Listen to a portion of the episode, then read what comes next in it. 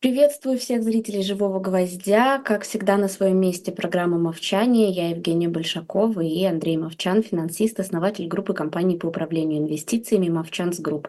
Андрей Андреевич, здравствуйте. Доброе утро. А, доброе утро всем. А, мы сегодня должны с вами завершить индийское турне длинное, величиной почти в три недели, которое у нас было. А, я надеюсь, да, что мы успеем это и кое-что еще, что я подготовил на эту передачу. Ну, сейчас посмотрим. Спасибо в любом случае за то, что вы с нами нас смотрите. Мы остановились в прошлый раз на э, обретении Индии независимости. Это 1947-55 годы. Процесс был достаточно длинным, с переходными периодами. Э, и не обошелся, естественно, как обычно, процесс обретения независимости без кровопролития. Фактически Индия вела за э, 10 лет процесс обретения независимости три серьезных войны.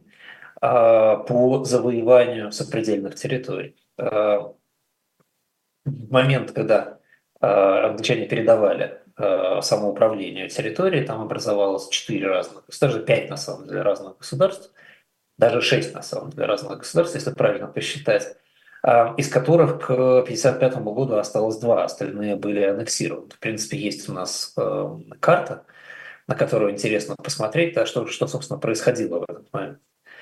Значит, э, карта, э, получается показать карту, да? Значит, на этой карте э, Индия отмечена таким терракотовым цветом, да, коричневым, желтым. Серым цветом отмечены те государства, которые образовались в процессе разделения. Их было далеко не два, не только, не только зеленый Пакистан, да, и терракотовая Индия, это еще и Хайдарабад, и, и Даман, и Го было отдельным государством и Кашмир, и Калат. И вот все эти государства так или иначе эм, подпали под влияние, были аннексированы тем или иным способом, мы два слова об этом еще потом скажем. В общем, этот процесс был далеко не мирным и не спокойным. И, и в этом процессе достаточно большую роль играли Индия и Пакистан, которые естественным образом начали бороться друг с другом, э, аннексировать территории, которые были к ним э, поближе. В процессе обретения независимости, наконец, национального счастья – примерно 8 миллионов мусульманских беженцев покинули Индию, примерно 14,5 миллионов индуистов покинули э, Пакистан, и всего около 800 тысяч человек погибло в этом процессе. Это был совсем не такой счастливый процесс, как представлял себе Махатма Ганди в свое время. В результате в Индии осталось около 330 миллионов человек, около 30 миллионов в Пакистане и 30 миллионов в будущем Бангладеш. Да, забегая вперед, можно сказать, сейчас в Индии мы говорили с вами почти полтора миллиарда человек, Пакистане примерно 245 миллионов человек, то есть скорость роста населения в Пакистане была существенно выше. Э, если тогда это соотношение было 1 к 11, теперь это соотношение 1 к 7. Ну, так или иначе, э, с жертвами, с проблемами, э, с войнами Индия образовалась. В 50 году была принята Конституция, и начала выстраиваться экономическая политика. На какой базе начала выстраиваться экономическая политика? Давайте посмотрим немножко назад в индийскую историю. А, географию помните, да, мы с вами обсуждали. А, взаимодействие Индии с другими центрами цивилизации всегда было затруднено из-за гор, и оно осталось затруднено, это никуда не делось. В середине 20 века все равно Саланг и морской путь – это было только два пути взаимодействия. Из-за этого Индия опаздывала на тысячу лет к эпохе городов, как вы помните, и примерно на 400-800 лет к Железному веку. К веку поздних империй она опоздала примерно на полтысячелетия, на 500-600 лет. А, и, и, естественно, как страна, которая системно цивилизационно опаздывала, она опаздывала и к новому времени, и к развитию нового времени. А, Индия переживала свою античность, помните, мы говорили про города полисы, про их развитие, и попадала в тот же тупик, что и Греция и Малая Азия, но из этого тупика она так и не вышла у нее не хватило времени для выхода из этого тупика, уже начинался ренессанс европейский, и европейское влияние остановило ее там, где она была. То есть Индия 1950 года – это в конечном итоге Индия э, античная, в смысле э, структур управления, разделения на э, небольшие федеральные зоны, государства, на систему управления этими зонами и так далее. Э, и такая традиционно разделенная на территории с изолированными экономиками, которые, помните, мы говорили про таможенные барьеры, про бюджеты на этих таможенных, страна, конечно, не была э, лучшим кандидатом на быстрый экономический рост.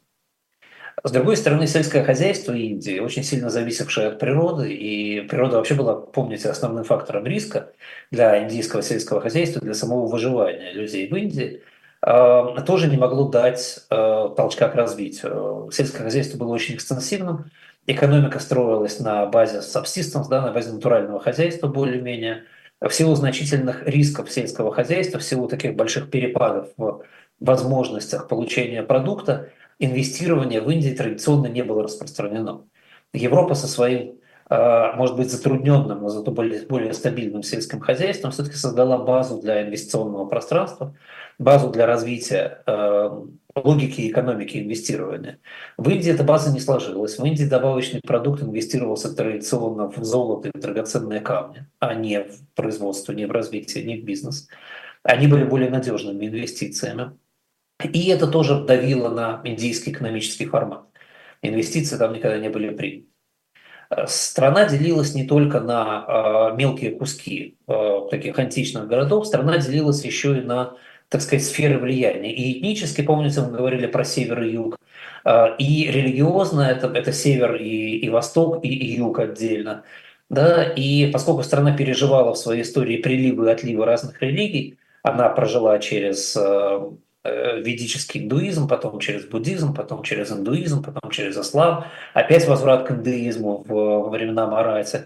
Да, все эти переливы, они стирали элиты, фактически заменяли элиты одни другими, и, соответственно, стирали структуру культуры, торговли, э, экономического взаимодействия. И э, фактически потом, за последние 200 лет, культура, выстроенная восточно-индийской компанией, была практически стерта государственным управлением, индийским раджем, да, Э, английским раджем, извиняюсь. А, а и в 50 году Индия пришла к такой как бы матрице из многослойных структур, которые до этого строились и уничтожались, без э, готовой исторической конструкции для того, чтобы строить экономику. Э, север и восток Индии, да, то, что ушло Пакистану, были вообще постоянной ареной нашествия, это не позволяло формироваться никакой экономической культуры. И мы, когда про Пакистан будем говорить, забегая вперед, про Пакистан я тоже хочу успеть сегодня поговорить, мы, это будет наглядно видно, как культура Пакистана резко отличалась от культуры Южной Индии с точки зрения экономики.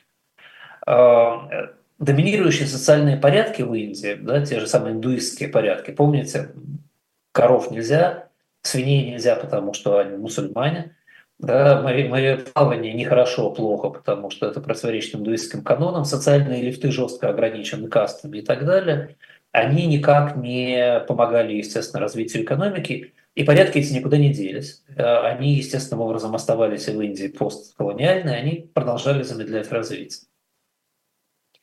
Система, которую выстраивала восточно-индийская компания, была достаточно прогрессивной. Мы э, обсуждали это в прошлую неделю.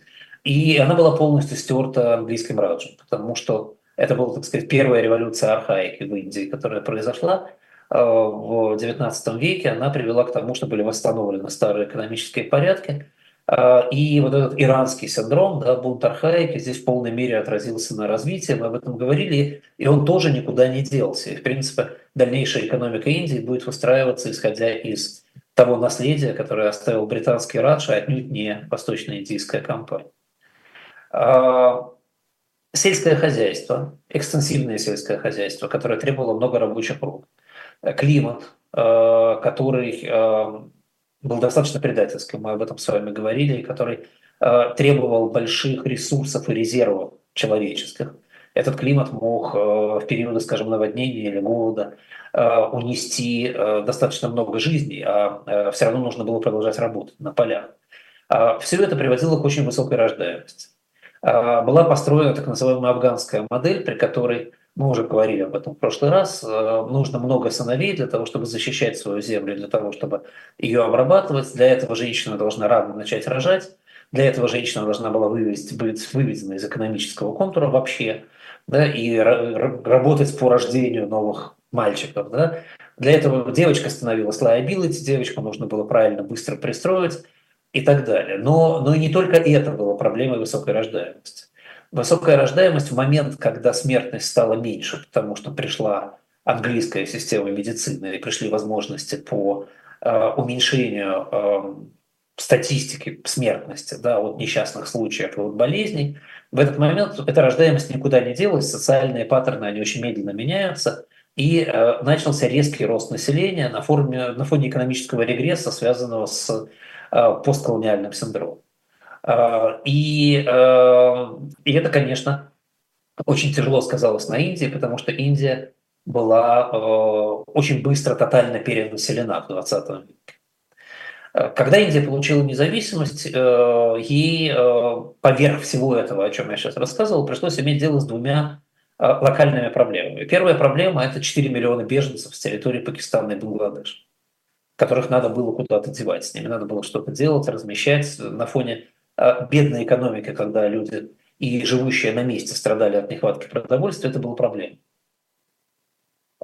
Параллельно порвались, как это было в э, СССР в свое время, в 1991 году, порвались важные транспортные и технологические цепочки, потому что э, Восточный Пакистан, будущий Бангладеш, отделился и отделились большие куски, производившие хлопок. А это было очень важно для переработки в ткани уже на территории западного Бенгала и всей остальной Индии. Да, Бангладеш производил джут, который был необходим для, для Индии. Вот. Перерабатывающая промышленность начала вставать, пришлось переориентировать достаточно большое количество земли под производство хлопка и джута, а это отнимало землю от производства зерна в том числе. Это, соответственно, не способствовало разрешению продовольственного кризиса. На фоне всего этого, да, представляете себе, в какую страну принимали э, деятели Индийского национального конгресса, которые фактически получили контроль над территорией. На фоне всего этого, естественно, 50-е годы борьба между Штатами и СССР за доминирование над странами в неоговоренных в знаменитых конференциях во время войны территорий. Борьба эта происходила в том числе на экономическом фоне. Страны пытались навязывать свои экономические модели, и если Пакистан, вновь образованный, изначально начал тяготеть к Америке, то Индия начала тяготеть к Советскому Союзу по очень простой причине все национально-освободительные силы Индии были заточены на борьбу с англичанами, с англосаксами, как сейчас можем сказать. Они были колонизаторами, они были врагами, они были э, поработителями, от них надо было избавиться, они мешали самоуправлять. И поэтому все, что боролось с англичанами, все в данном случае подшивалось в дело, все было хорошо, все подходило. Надо сказать, что до обретения независимости, до 1945 года индийские освободители очень активно заигрывали с фашистами с фашизмом, причем не с нацизмом германским именно, в отличие от палестинских арабов, да, а, а именно с фашизмом и с итальянским фашизмом. Они в итальянском фашизме видели рецепт независимости от англосакского владычества, англосаксонского владычества. Там, если говорить, можно приводить очень э, э, значимые и звучащие примеры. Э, великий индийский поэт Рабиндранат Тагор, который, между прочим, жил в Хэмстеде, вот тут у нас недалеко, в Лондоне, тем не менее, был в гостях у Муссолини, очень восторженно о нем писал, он ему очень нравился. Субхас Чандра Боза – это тоже один из крупнейших лидеров э, Индийского национального конгресса и борец за освобождение Индии, был личным другом Муссолини, в том числе даже в течение Второй мировой войны. Он даже в какой-то момент официально поменял свое имя на итальянское, чтобы быть ближе к своим итальянским товарищам. Э, Махатма Ганди, да, певец э, против, противодействия колонизации ненасильственными методами, тем не менее, в 1931 году посетил Муссолини и после этого написал фразу, которая осталась в истории, никуда не денешь. Я ее сейчас процитирую, да, в переводе на русский язык. Муссолини – это загадка, многие его реформы привлекают меня. Он сделал так много для крестьян. За его жесткостью я вижу желание служить людям, за его бравурными речами кроется открытость и любовь его народа. Итальянцы любят его твердое правление. Да? То есть вот то есть какой взгляд. Да? А, индийская партия РСС – которая была создана в 1925 году. А Ее дочка сегодня – это Джаната Пати, которая является сегодня правящей партией. А она начинала вообще как профашистская индуистская партия. До сих пор она придерживается ультраправых позиций. В 1938 году ее лидер написал буквально следующее, тоже перевожу с английского на русский. «А Индия должна следовать германскому примеру для разрешения мусульманской проблемы. Германия имела э, все права а, на то, чтобы построить нацизм, а Италия на то, чтобы построить фашизм. А, и события а, доказали правильность этих действий. Это забавно звучит, да, поскольку в Индии апологеты фашизма хотели разрешить мусульманский вопрос, А в Палестине в этот же момент мусульмане хотели использовать фашизм для разрешения своих задач. Но тем не менее это так. Да, и надо понимать, что э, пока Индия вырастала из постколониальных проблем экономики, индийское руководство вырастало из э, ненависти к англичанам и симпатии к тоталитаризму. Э, Джавахарлал Неру, первый э, индийский президент, первый человек, который, собственно, управлял Индией, который создал индийскую правящую династию. Мы сейчас об этом поговорим. Э, это достаточно любопытный феномен, правящая династия в демократической стране, но тем не менее. Так вот, в 1936 году он э, написал буквально следующее, опять цитирую по-русски. «Я уверен, что единственный ключ к решению проблем, стоящих перед миром и перед Индией, это социализм. Когда я произношу это слово, я вкладываю в него не расплывчатый гуманистический смысл, а точное научно-экономическое содержание. Да? Каково?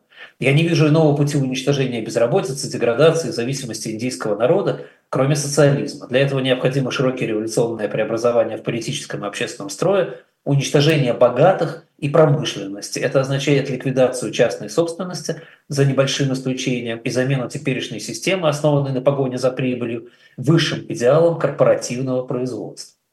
Вот, пожалуйста, значит, 48 год, с каким багажом Индия приходит к власти. Джавахарлал Неру стал первым премьер-министром. Э, после него премьерами становились его дочь и внук. И правление клана Неру продолжалось с небольшими перерывами до 91 года, то есть 41 год. Это, если помните, мы говорили про Южную Корею, это очень похоже на южнокорейский конструкт, когда э, квазисоциалистическая идеология накладывается на реальные сегодняшние текущие обстоятельства. И где-то тоже до 80-х годов развивается экономика по квазисоциалистическому планово-военному пути, Здесь все разделилось. Значит, плановый путь остался у Индии, военный у Пакистана. Это очень похоже на китайские процессы развития. Там тоже до реформ Дэн Джаопина происходило примерно то же самое. Но, но при этом Индия идет, конечно, своим путем. Индия не проходила хорошо для Индии э, маоистских э, экзерсисов и экспериментов. Э, Индия просто сразу ушла в дружбу с Советским Союзом. Уже в 1951 году был создан первый пятилетний план развития экономики, а, который был создан не кем-нибудь, а создавал его Прозанта Махалонобис. Это человек, который, ну я не думаю, что многие из вас слышали это имя, но я его очень хорошо знаю, потому что это а, очень крупный ученый в области математической статистики. Он а, автор в том числе меры Махалонобиса, которая используется активно, я ее периодически использую в расчетах. Очень большой ученый, который даже получил звание рыцаря Британской империи за свои достижения. Вот он был значит, первым плановым экономистом в э, Индии. Он э, разрабатывал эти планы. Он же писал, кстати говоря, э, цитирую опять же, целями промышленной политики Индии являются высокие темпы роста, национальная самодостаточность, внимание, она сыграет серьезную отрицательную роль свою в развитии Индии, сокращение иностранного господства, вот тоже еще один фетиш, да, наращивание местного потенциала, поощрение мелкой промышленности – обеспечение сбалансированного регионального развития, предотвращение концентрации экономической власти, сокращение неравенства доходов и контроль над экономикой со стороны государства. То есть вот, пожалуйста, суп из всех ядовитых ингредиентов, которые можно себе только представить в экономике, за авторством великого ученого статистика, 51 год, Индия, да, и, разумеется, все дальше в индийской экономике пошло не так. ВВП Индии, разумеется, рос, потому что он рос фактически с нуля, но темпы роста его были примерно 3-3,5% в год при крайне низкой базе. Вот здесь, Женя, если вы покажете табличку, да, эта табличка взята из Индийского статистического бюро, здесь будет очень хорошо видно, что э, рост был этот крайне неравномерный, и основные элементы того роста, которые должны были бы быть э, для развития новой экономики, для построения серьезной промышленности, сбалансированной, развитой и так далее, они как раз здесь достаточно скромные, а резкий рост выделяется в области инфраструктуры, электричества, газ, э, обеспечения водой, вещь крайне необходимая в Индии, но тем не менее там могут быть росты под 100% годовых, это все равно мало бы что изменило. Вот. А, и в области строительства, и причем в области строительства рост затухающий. Уже в 70-е годы этот рост доходит до 3% в год, что, конечно, ну, совершенно не достаточно было для тех времен. На фоне этого растет банковская сфера, естественно, да, потому что нужно как-то перерабатывать внутреннюю банковскую систему. На фоне этого растет real estate, что тоже, в общем, не очень производительно, это скорее потребительское пространство. И доминирует госадминистрирование и оборона. Госадминистрирование растет с 2,5% ВВП в 1951 году до 8,5% в 1970. И все остальное растет крайне медленно. Развитие транспорта в том числе идет, оно происходит, но он идет вне центральной важнейшей части э, развития транспорта железнодорожного. В железнодорожном транспорте рост около 2% в год. И вот представьте себе э, большой континент, Индия это сабконтинент, э, есть желание развивать Индию очень планомерно и равномерно. Демократия требует того, чтобы все области, в отличие от Китая, который развивался очень неравномерно, развивались более-менее одинаково. А как их развивать одинаково? Как конечный продукт вывозить можно только морем. А чтобы его возить морем, вам нужна хотя бы нормальная железнодорожная сеть, а она развивается со скоростью 2%. Автоматически в этой ситуации страна должна замыкаться внутрь себя, потому что экспортироваться она физически нормально не может товары. Почему? Опять же, потому что вы строите модель производства, которая не рассчитана на то, чтобы логистика работала нормально. И э, это, это, естественно, играет на руку изоляционистам, тем, кто, как помните, и в свое время и в Норвегии, да, с одной стороны, и в Корее с другой стороны, и в других странах с третьей стороны. В 50-е, 60-е, 70-е годы это было царство изоляционизма, царство протекционизма. Все верили в защитные барьеры для экономики, в уменьшение зависимости от других стран. И вот в этой ситуации Индия не просто подпадает под влияние изоляционистов, а они еще и имеют живое доказательство того, что это правильно. Потому что поди построй сейчас экономику, ориентированную на экспорт, если ты ничего не можешь вывести, у тебя железная дорога не работает. Вот. В конечном итоге ситуация становилась хуже и хуже. Средняя скорость роста ВВП в 70-е годы уже 1-1,9%. Если в 50-м году ВВП на человека в Индии был на четверть больше, чем в Китае, то в 70-м году, это, смотрите, до всяких реформ Дон Джаопина, ВВП в Китае на человека был уже больше, чем в Индии. Средний ВВП на человека в Латинской Америке в 50-м году был в 4 раза больше индийского, а в 80-м году в 6 раз больше, несмотря на то, что Латинская Америка тоже небольшой подарок, как вы понимаете. В 50-м году ВВП на человека в а, так называемой Саб-Сахарен Африка, да, в самом беднейшем поясе африканском, был на 34% больше, чем в Индии. А в 70-м году, вы удивитесь, но был уже на 41% больше, чем в Индии. То есть фактически ВВП на человека в Индии в 80-е годы э, в самом расцвете правления клана Неру и в самом расцвете изоляционистских социалистических реформ был хуже, чем в странах Средней Африки. Забегая вперед, можно сказать, что в 23 году на сегодня, да, что такое сегодня индийский ВВП на человека, он такой же по покупательной способности, какой был в Соединенных Штатах Америки в 1890 году. Вот насколько примерно Индия на сегодня отстает. В 50 году Индия была 115 страной по ВВП на человека, Китай 126, Южная Корея 113. В 70 году Индия была 130, Китай 127, недалеко ушел, а Южная Корея уже 89. А Япония за это время под э, оккупацией американской и э, Япония, которая не хотела и не кричала о независимости, да, и получила ее как вынужденную меру – Япония за это время переместилась с 53 места на 17. Вот примерно как работает плановое хозяйство. Разумеется, это плановое хозяйство привело к возникновению так называемых белых слонов промышленности, да, гигантов, а, или как их в России называют, а, нацпроектов, да, а, которые строились без всяких реальных, без учета реальных потребностей рынка. Вместе с тем, что сельское хозяйство практически не развивалось, на стыке 60-х, 70-х годов Индия получила три года засух, 65 66 72 А первые и последние годы еще совпадали с годами войн с Пакистаном. Первая закончилась тогда ничем, а вторая образованием Бангладеш. После э, засух 60-х годов Индия была вынуждена таки обратиться к МВФ. Советский Союз не мог достаточно помогать. Индийская рупия была, была девальвирована на 36%. Под давлением МВФ Индия пошла на попытки либеральных реформ, в том числе на снижение пошлин заградительных, а, получила от МВФ деньги и через год ввела пошлины обратно. Я думаю, что МВФ чиновники сделали свой вывод о том, что с менеджерами а, правительства династии Неру иметь дело не стоит, и э, денег больше давать не стали. А правительство э, дочери Неру, э, Индира Ганди, да, тоже известная фигура, я думаю, все о ней слышали, э, она не имела отношения к Махатме Ганди, она была замужем за его однофамильцем, за Ферозом Ганди. Э, решила, что для того, чтобы экономику спасти, нужно национализировать ее остатки. Она национализировала появившиеся частные банки, угольную промышленность и резко подняла ставку подоходного налога, потому что развелось слишком много богатых, а надо было кормить социалистическую экономику.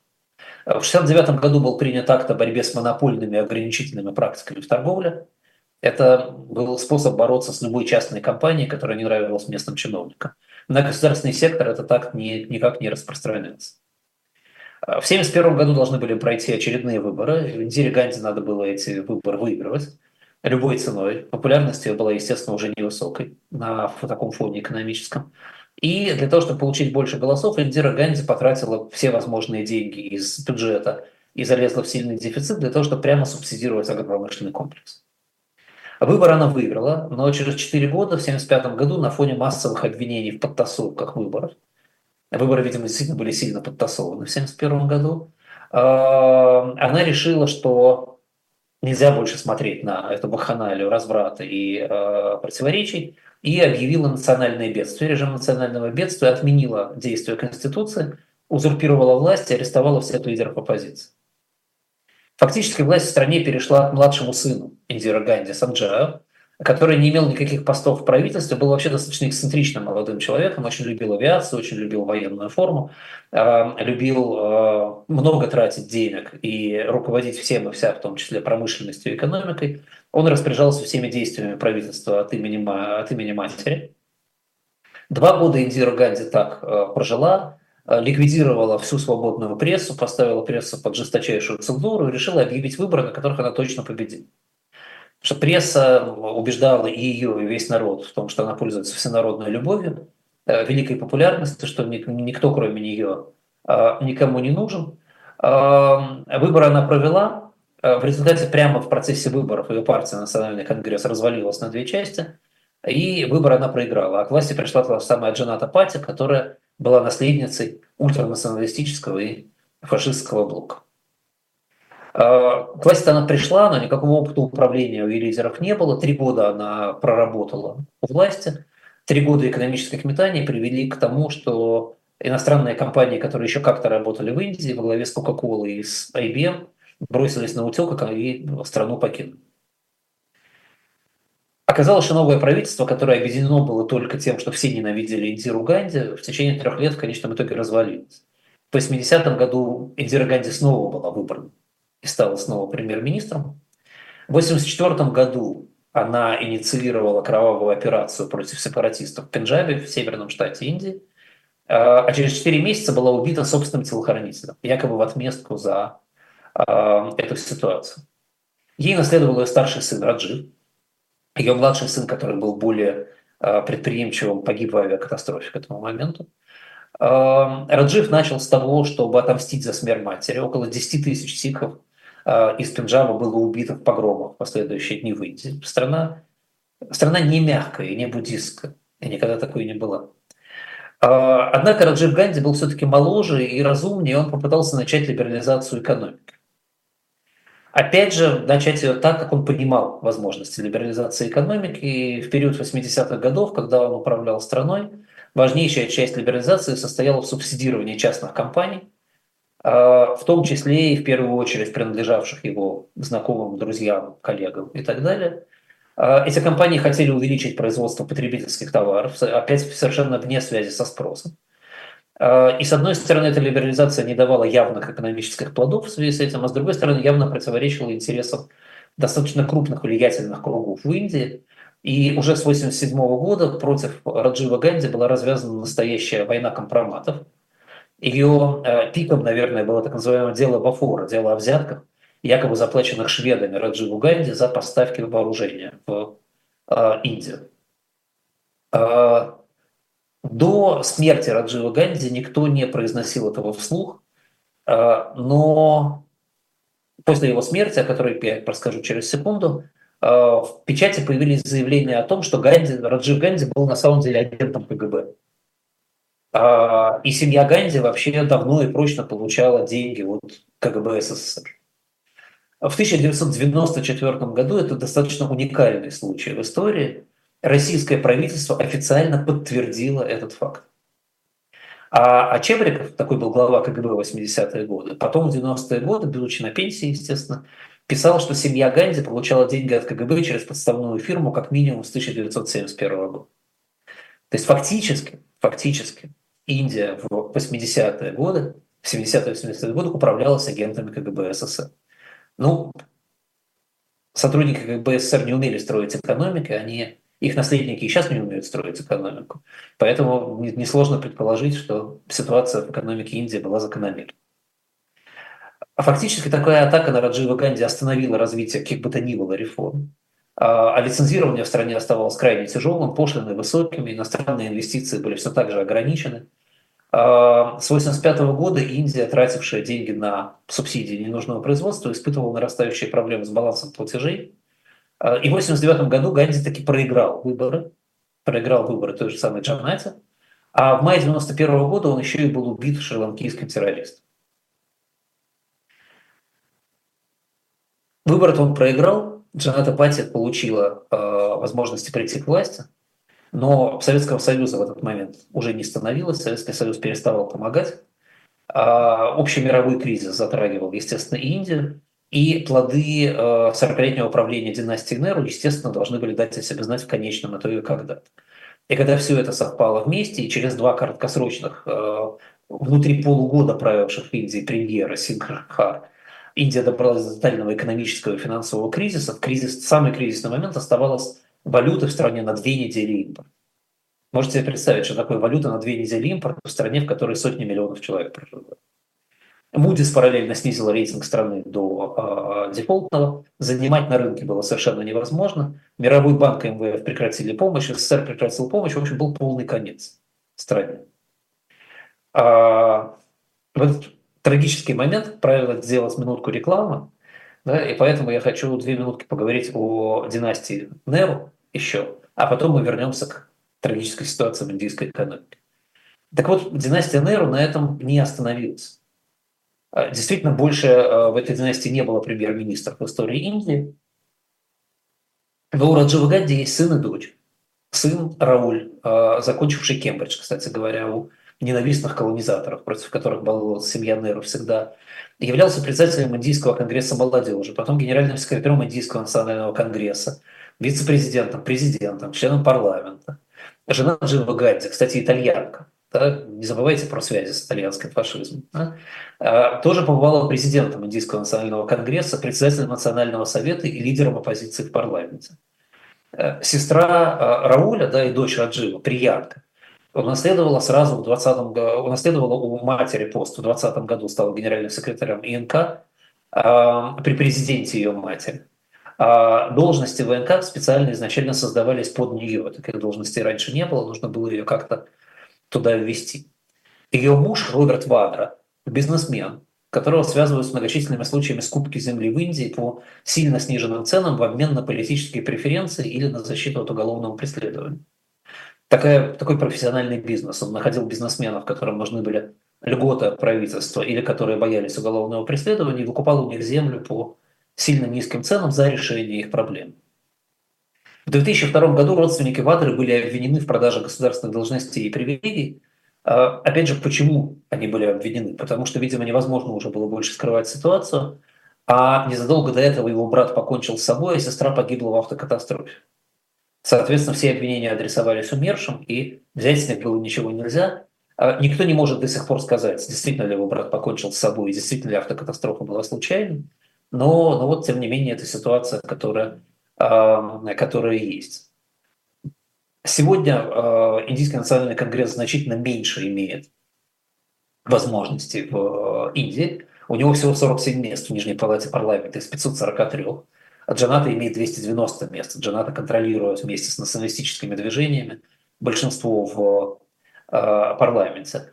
Но тем не менее, видите, как это интересно выглядит. Да? Вот если мы будем говорить про Пакистан, мы будем говорить про военную преемственность власти, да, то здесь, несмотря даже на оппозиционный характер сегодня Индийского национального конгресса, все равно Фактически это партия одной семьи, которая до сих пор продолжает остается быть партией одной семьи, которой все было свойственно на протяжении развития Индии, и заигрывание с фашизмом, и коррупция, и местничество, и э, работа на КГБ СССР, и социалистические реформы, и внедрение социализма, и коррупция чистая, да, и скандалы, связанные с продажей государственных должностей и преференций. Тем не менее, она остается близко к власти, и, и все это работает.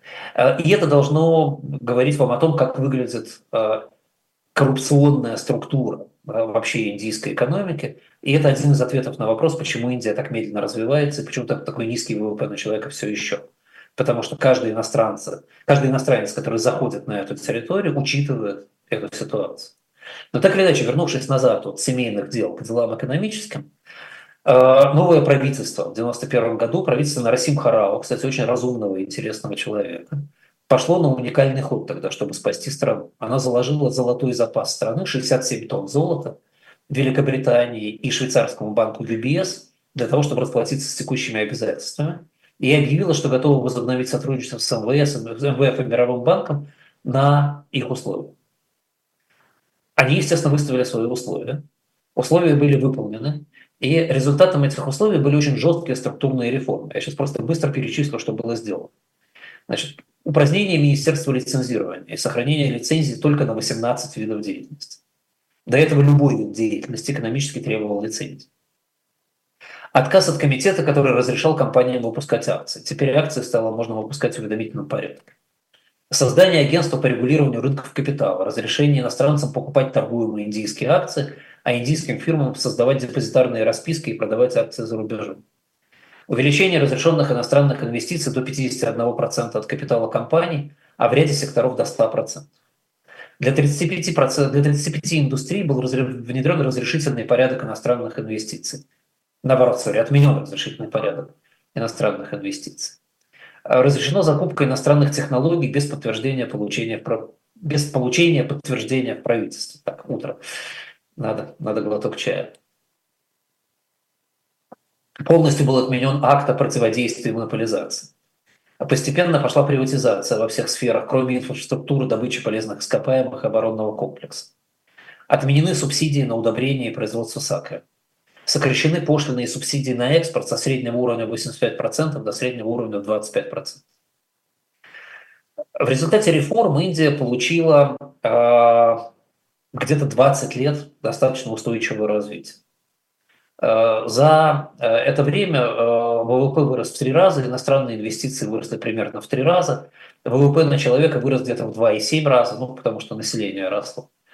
За 30 лет с 90 -го года по 2020 он вырос в 9 раз ВВП на человека, что, в общем, достаточно большое достижение, и при этом, как вы понимаете, он все равно остается достаточно низко.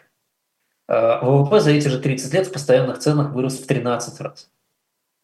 Тем не менее, сам Рао э, подвергался активным атакам э, со стороны социалистов. Социалистическое лобби не только в России очень сильно всегда было, но и там было очень сильным. Прошел через череду судебных процессов. И даже был приговорен после окончания своего срока премьер-министра к трем годам тюрьмы. Правда, Верховный суд отменил этот приговор. Надо сказать, что в отличие от Бориса Ельцина, в 1996 году э, Рао проиграл выборы и ушел из политики. И, может быть, это определила счастливую судьбу дальнейшего развития Индии, в отличие от развития России. Потому что тогда все-таки э, демократы и либералы в экономике оказались готовы выборы проиграть. Выборы были проиграны, и уже в 2004 году его правительство вернулось к власти. Вернулся не сам Нарасим Харау, вернулся к власти его министр финансов и реальный автор реформ, такой индийский Егор Гайдар. Он стал премьер-министром на 10 лет до 2014 года, это было последнее пришествие власти Индийского национального конгресса, но оно было очень полезным и очень выгодным для Индии, потому что Индийский национальный конгресс умудрился за это время абсолютно перевернуться и стал э, экономически совершенно э, либеральной партией. Что в итоге про Индию? Э, экономика Индии сегодня 41 по индексу экономической сложности в мире. Это не так плохо все-таки, да? хотя и, конечно, для такой большой страны это не так и хорошо. Она 159 по ВВП на человека, 2600 долларов на человека. Это примерно как э, Палестина до 7 октября. Опять же, да, мы с вами говорили о том, хорошо это или плохо. Да? Вот давайте сравнивать с разными местами. Очень низкий ВВП на человека имеет свои объяснения. О них мы поговорим через секунду. А, в Doing Business Report Индия занимает 62 место. Это не так плохо, опять же, но Армения 47 Болгария 61 то есть примерно как Болгария, а Китай 32 место. Это все-таки Индии для того, чтобы развиваться успешно, нужно передвигаться где-то в два раза вниз, то есть обогнать еще, скажем, 30 стран. Валюта Индии все еще не является свободно конвертируемой валютой. Она примерно похожа на рубль 20-25 лет назад по, по своему состоянию. Поддерживается валютный коридор, ограничен вывод прибыли иностранными компаниями и, и так далее. Да? То есть Индия как бы демократическая, как бы свободная, как бы либеральная с точки зрения экономики сегодня страна, все равно поддерживает такими кустами и местами недемократическую часть э, своей экономики. И несмотря на 7% роста в год условных, ВВП растет с очень низкой базы, а значит в долларах он растет очень слабо, значительно слабее, чем в Китае. Э, почему экономика так плохо растет? Что, в, чем, в чем эта страшная индийская загадка? Ну, во-первых, не забудьте, с чего мы начали. Я говорил много про условия, в которых Индия 75 э, лет назад начала развиваться как независимая страна. Большинство этих условий никуда не делается. Плотность населения требует гигантской избыточной гражданской инфраструктуры. Туда уходят избыточные инвестиции. Нехватка фондов в инфраструктуре оценивается в полтора триллиона долларов на сегодняшний день. Эта цифра гигантская для Штатов, не только для Индии. Сельское хозяйство, которое должно все это население кормить. 18% ВВП, 60% населения занятых в сельском хозяйстве. Это не просто так, это потому что все эти люди хотят есть, а сельское хозяйство все равно очень фрагментированная отрасль на сегодня. Помните про риски сельского хозяйства в Индии, низкая производительность, в том числе из-за климата, ну и, конечно, из-за сохраняющихся традиций хозяйствования, которые никуда не деваются. Большая безработица из-за плотности населения. Проблема перераспределения труда и доходов, естественно, да, которые накладываются на очень традиционалистские методы ведения экономики. Плотность населения значит большие расходы правительства. Большие расходы правительства – дефициты бюджета. Дефицит бюджета – дефициты инвестиций. До сих пор правительство вынуждено ограничивать вывод прибыли иностранных компаний из страны для того, чтобы сохранить деньги для внутренних инвестиций, и тем самым оно ограничивает инвестиции в страну, потому что далеко не каждая компания захочет инвестировать туда, откуда она не может выводить прибыль до конца. И эти инвестиции до сих пор ограничены. Про коррупцию в правительстве мы с вами говорили и, и даже видели примеры.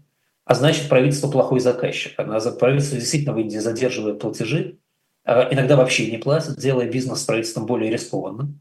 Ну, как в России после 11-12 годов. Да? И что происходит при этом с бизнесом, вы видели в России – то же самое происходит и в Индии, естественно. А, в Индии двойной дефицит, не только бюджет, но еще текущих операций. А, и на этом фоне огромный частный долг. Частный долг 167% ВВП. Там банковская система научила людей брать в долг. И вы можете себе представить, к чему это ведет. Да, такой маленький квиз. Да, естественно, это ведет к росту импорта, который никак не согласован с экспортом. Индия очень импортозависимая страна, и, и несмотря на то, что она очень много лет пыталась бороться с доминированием импорта, сейчас все равно импорт побеждает. И это тяжело для экономики. Федерализация и слабые связи регионов никуда не делись, касты никуда не делись, ограничение социальных лифтов никуда не делось, слабое торговое и промышленное взаимодействие регионов никуда не делись, и поверх мы имеем переплетение мусульманской и индуистской культуры. Ни говядина, ни свинина, постоянные конфликты конфессий, постоянные теракты, постоянные проблемы, особенно на, на севере, терроризм, беспорядки. Очень многие парламентские партии стоят на ультранационалистических позициях, и это, конечно, международный капитал не устраивает. Поверх этого идет большая иммиграция из Индии. В Британии живет очень много индусов, в том числе и недавно приехавших, в том числе просто, которые ходят в челмах постоянно. И это, конечно, не простые работники, и это не люди, которые требуют социальной помощи. Это те, которые могли бы создавать дополнительный продукт в Индии, они его не создают, потому что они уехали и уехали в другие страны. Про коррупцию я уже сказал. Коррупция по э, индексу Мирового банка 85 место в мире, но по моему личному ощущению, мне с Индией по разным поводам пришлось взаимодействовать, в том числе даже на уровне трейдеров. Э, там коррупция, особенно э, низовая коррупция и семейственность очень высокие. Там, я помню, в свое время мы торговали индийской рупией, и индийские трейдеры, прямо, прямо сидя на деске в банке, просили взятки размером 10 долларов за то, чтобы дать лучшую цену на сделку. И размер взятки должен вас впечатлить, да, и, и то, что это происходило прямо вот без стеснения, прямо на деске собственного банка. А, это традиция, видимо, местная, да, и это, конечно, очень сильно мешает. А поверх этого в Индии во времена социализма приняты и до сих пор не отменены а, жесткие защищающие работников законы, их очень сложно уволить, ограничения на движение капитала и иностранные инвестиции, о которых мы говорим. И это, конечно, огромная проблема, и в том числе и в первую очередь огромная проблема во внутренних регионах страны, в которых демократия, а это же федеральная структура, и выборы происходят в каждом штате отдельно, не позволяет, как в Китае, пренебречь интересами внутренних территорий и построить экономику вокруг портов. И поэтому страдают э, фактически все э, регионы. В Индии наблюдается, естественно, как в богатой ресурсной стране сильнейший перекос в распределении богатства. 1% населения получает 21% дохода страны. В России, кстати говоря, 23, то есть можно сравнить Индию. А в Китае 14, в европейских странах 12-13. 10% самых богатых индусов получают 56% всех доходов страны. Они же владеют 77% стоимости активов в этой стране, в России 83, то есть Россия и Индия очень похожи в этом смысле. Все, что вы думаете про Россию в плане несправедливости и неравенства, применяется к Индии легко. Правда, в России все это еще жестче. Потому что здесь 500 человек, в России 500 человек имеют состояние более 100 миллионов долларов. Это, э, если вы будете в процентах записывать, это 0.4 нуля и пятерка процентов. Они контролируют 40 процентов активов страны. 115 миллионов самых бедных э, людей в России контролируют в три раза меньше. Про Индию такого не скажешь, так что Россия в этом смысле чемпион. И вот это вот э, конструкция индийской экономики и индийской истории экономики. На этом про Индию мы с вами закончим, но, если вы помните, на месте большого субконтинента индийского образовалось же две больших страны – Индия и Пакистан. И поэтому нельзя уйти от этого континента, нельзя уйти от этой темы, не поговорив про Пакистан. Поэтому мы сейчас немножко начнем про него говорить. Много про него говорить не будем, там не так интересно – а, тем более, что про историю мы, общем, уже проговорили. В следующий раз, когда мы встретимся через две недели, потому что меня через неделю не будет на связи, а, мы про Пакистан быстро закончим. И я всех, кто меня сейчас слушает, очень прошу в комментариях к этому видео написать, о каких регионах и странах вы хотите, чтобы мы дальше говорили. Потому что я перед развилкой, я могу выбрать разные вещи и хочу с вашей помощью это сделать. Так или иначе, что время не терять. Пакистан. Пакистан, э, еще раз давайте поднимем карту, если можно, Жень, да, ту же самую, про образование двух стран. Пакистан э, – страна, основанная в долине Инда, страна, основанная на месте всех и всяческих э, древних завоеваний на субконтиненте, на месте стороны Синд старой, да, которая впервые была завоевана арабскими захватчиками. В буквальном переводе название означает «страна чистых», «пак» – это чистый на фарси. Не знаю, как часто они моются, нет у меня сведений. Эм, страна эта, которая образовалась 70 э, лет, 75 лет назад в результате очень серьезных военных столкновений. Здесь на карте посмотрите серый цвет. Ну, Калар был аннексирован достаточно легко. Кашмир э, был в итоге разделен. И на сегодняшний день вот та карта, она не актуальна. А, половину территории Кашмира занял Пакистан, половину территории Кашмира заняла Индия, кусочек занял Китай. Вот следующая карта, которая есть, если э, там нам Женя покажет, там, там видно это разделение. До сих пор граница в Кашмире между Индией и Пакистаном называется а, Change of Control Line или Control Line. Это не граница. До сих пор там идет спор между Индией а, Пакистаном, и индусы, э, пакистанцы, извините, считают это своей территорией, но их территории де-факто это не является, индусы, конечно, не собираются отдавать, а учитывая, что обе страны обладают ядерным оружием, уже, конечно, никто никогда не, не сможет это все поменять, если только не будет каких-то очень серьезных изменений. 70% кашмирцев живут на индийской части территории, порядка 25% живут на пакистанской части территории. А, Пакистан, а, при всем том, что это было центр столкновения цивилизации, прихода новых и новых захватчиков, как, если помните, мы говорили, когда говорили про древний мир и средние века, Вообще говоря, территория не очень радостная для жизни. Если нам Женя покажет следующую карту, это физическая карта, здесь вы увидите, как выглядит Пакистан. Да, это, это горы, горы, горы, горы, горы и долина реки Инд. Как помните, по, по берегу Аравийского э, моря и э, через, так сказать, залив, Аманский залив, через Персидский залив, э, по берегу не пройдешь, да, и даже древние не могли, да и сейчас там, в общем, толком дорог нет. Значит, это либо, опять же, перевал Саланг, либо это по морю. Э, на большой части территории, показывал карту неделю назад, жить толком невозможно, и фактически вот, вот Балахистан, да, тоже здесь обозначен, практически не обитаем. В основном люди живут в Пенджабе, в Синде, э, в районе Исламабада, в предгорьях, э, и, и не особенно в Кашмире. Да? В Кашмире все-таки в Индийском в основном живут.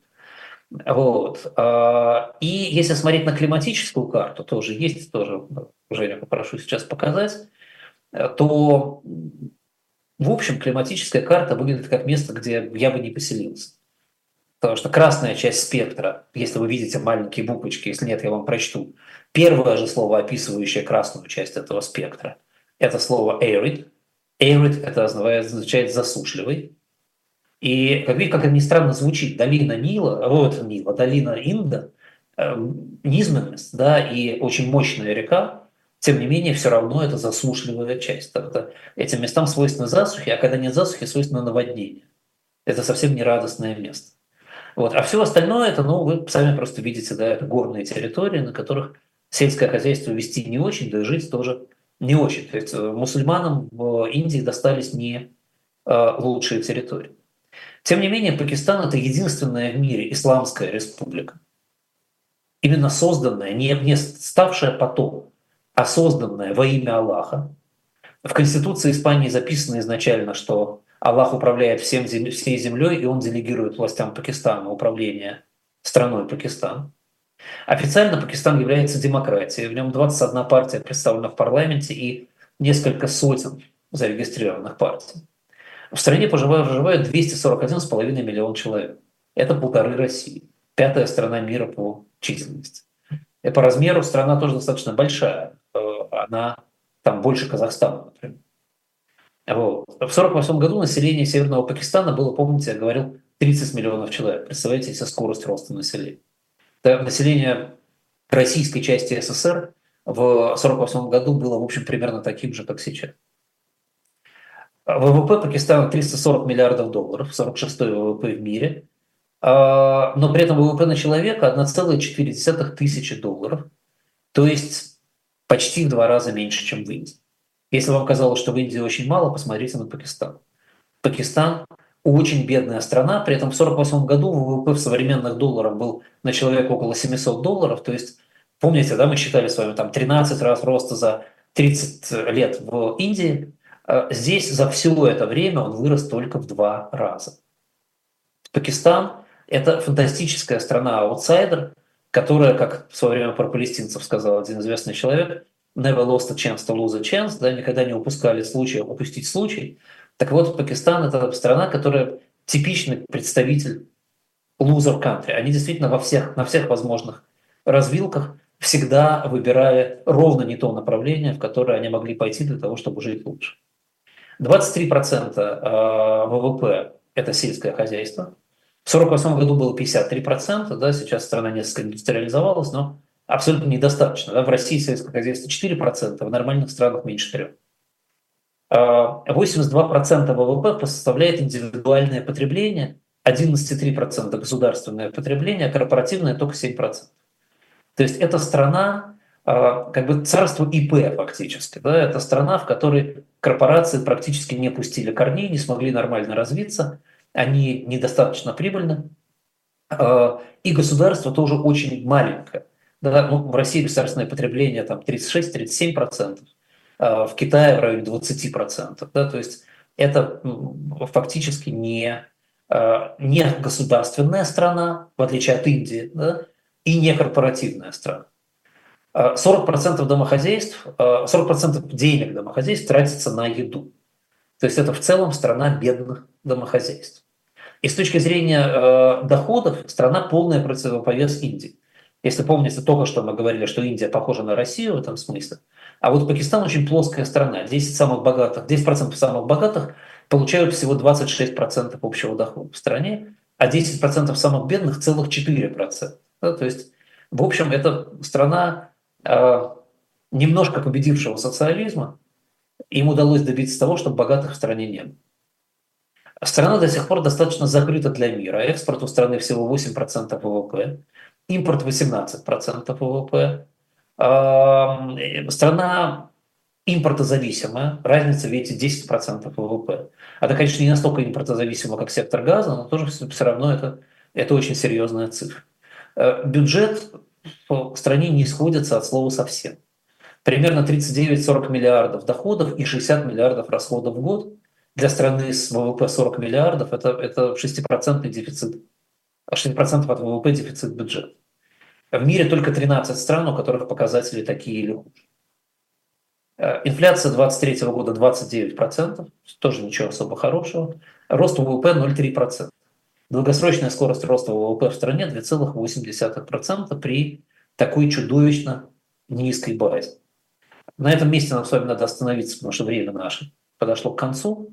Э, почему так страшно случилось и каким образом страна может уверенно довести себя до такого состояния, мы с вами поговорим в следующий раз и начнем разговаривать про какой-то другой регион по вашим заявкам, которых я от вас очень жду. Спасибо вам и до встречи через две недели. Да, так что пишите свои комментарии обязательно, про какую страну мы еще не говорили, а вы очень хотите услышать разбор от Андрея Андреевича. Это был Андрей Мовчан, финансист, основатель группы компаний по управлению инвестициями Movchan's Group. Я Евгения Большакова. Через две недели встретимся с вами на этом же месте. Спасибо, всего хорошего.